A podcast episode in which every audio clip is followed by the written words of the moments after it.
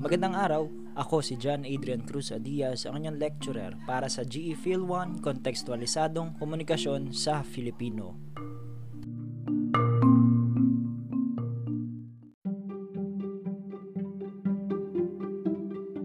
Para sa episode na ito, ating ipagpapatuloy ang ating talakayan sa ikalawang kabanata, ang pagpoproseso ng impormasyon para sa komunikasyon. Tatalakayin natin ang mga kakayahang komunikatibo. Ito yung mga kakayahang linguistiko, kakayahang social-linguistic, kakayahang diskursal, at kakayahang stratehiko. Inaasahan na matapos nating mapag-aralan ang episode na ito, maisasagawa natin ang mga sumusunod matatalakay at masusuri ang pagkakaiba-iba ng kakayahang komunikatibo batay sa paggamit ng katangian at kahingian nito at bilang isang mabisang bahagi ng kontekstualisadong komunikasyon. Maiugnay ang kahalagahan at kabuluhan ng kakayahang komunikatibo sa pang-araw-araw na pamumuhay bilang bahagi ng tahanan, paaralan, lipunan at bansa makasulat at makapagbigay ng sanaysay, tula, kwento at iba pa na may kaugnay sa tinalakay na aralin, partikular na sa komunikasyon na o may kaugnayan sa kasalukuyang pangyayari at makapagmungkahi ng mga solusyon sa mga pangunahing suliraning panlipunan sa mga komunidad at sa buong bansa batay sa kakulangan ng paggamit ng komunikasyon o pakikipag-diskurso.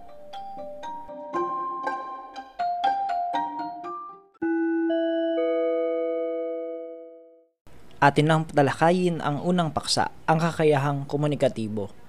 Ayon kay Bienvenido Lumbera, pambansang alagad ng sining para sa literatura, parang hininga ang wika. Palatandaan ito na buhay tayo at may kakayahang umugnay sa kapwa nating gumagamit din ito. Carpio et al. 2012 Hindi sapat na ang tao ay matuto ng wika at makapagsalita lamang nito. Marapat ding maunawaan at magamit nito ang wika ng tama sa iba't ibang aspekto na humahantong sa pagtataglay ng kakayahang pangkomunikatibo o communicative competence. Ngunit ano nga ba ang kakayahang linguistiko? Batay dito sa ating module, ito ay tumutukoy sa abilidad ng isang tao na makabuo at makaunawa ng maayos at makabuluhan pangusap. Tumutukoy din ito sa kakayahan sa tunog ng wika, sa pagbuo ng mga salita at gramatika ng wikang ito. Kung pag-uusapan naman ang kakayahang social-linguistic, ito naman ay tumutukoy sa kakayahang gamitin ng wika ng may naaangkop na panlipon ng pagpapakahulugan para sa isang tiyak na sitwasyong pangkomunikasyon. Hindi lamang sapat na manggaling lamang sa diskurso. Dapat na iaangkop din nito sa lipunan kung saan nakikipag-ugnayan ng tao. Ito ang pangunahing abilidad na kakayahang social-linguistic Gumamit nga si Del Himes ng acronym na SPEAKING o speaking upang maging mabisa ang komunikasyon. S sa setting, saan ba nag-uusap? P, participants, sino ang kausap? Ends, ano ang layunin ng pag-uusap? Act sequence, paano ang takbo ng usapan? Keys, formal ba o informal ang usapan? Instrumentalities, ano ang medium ng usapan?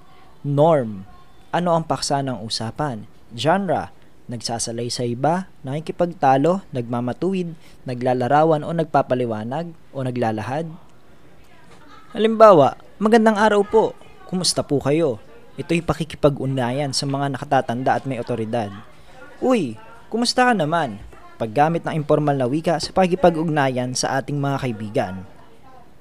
Sa pagpapatuloy, pag-usapan naman natin ang kakayahang diskursal ang ito naman ay tumutukoy sa mismong kakayahan na matiyak na tama ang isa o higit pang kahulugan ng teksto at sitwasyon na nakapaloob o nakaayon sa konteksto o magbigay ng wastong interpretasyon sa mga napakinggang pahayag upang makabuo ng makabuluhang kahulugan. Sa kakayahang ito, mahalagang tandaan ang mga panuntunan sa konbensyon ni Grice, 1975, ayon sa pananlisik ni Clark, 2007. Una, ang prinsipyo ng kantidad. Ito yung dami ng impormasyong kailangan ibigay.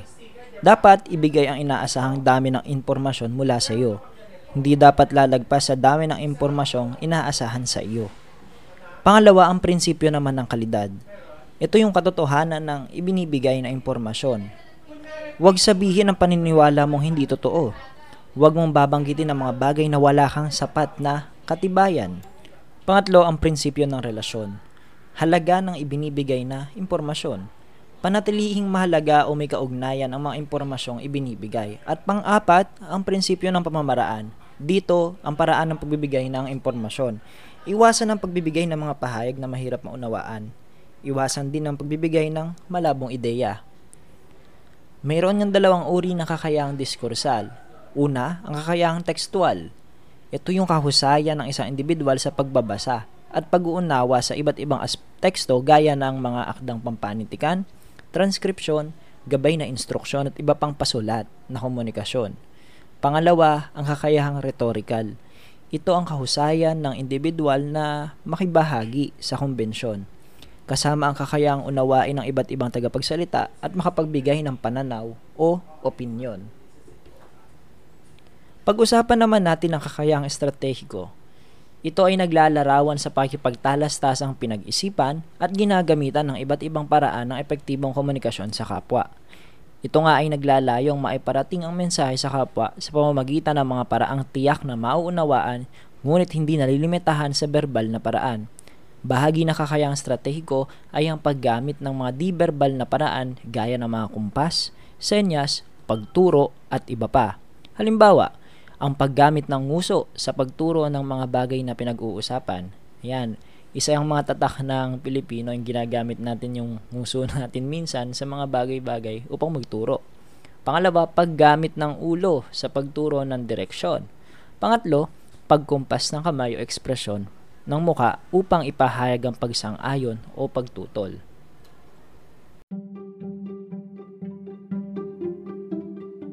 Dito nagtatapos ang ating talakayan hinggil sa ikalawang kabanata, ikatlong module, na kung saan pinag-usapan natin sa episode na ito ang paksang kakayahang komunikatibo. Mayroon tayong apat na kakayahang komunikatibo, ang kakayahang linguistiko, kakayahang social-linguistic, ang kakayahang diskursal, at kakayahang stratehiko.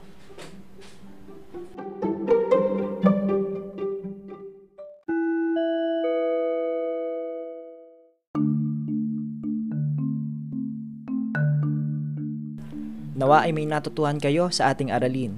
Ako si John Adrian Cruz Adiaz, ang inyong lecturer para sa GE Phil 1 Kontekstualisadong Komunikasyon sa Filipino.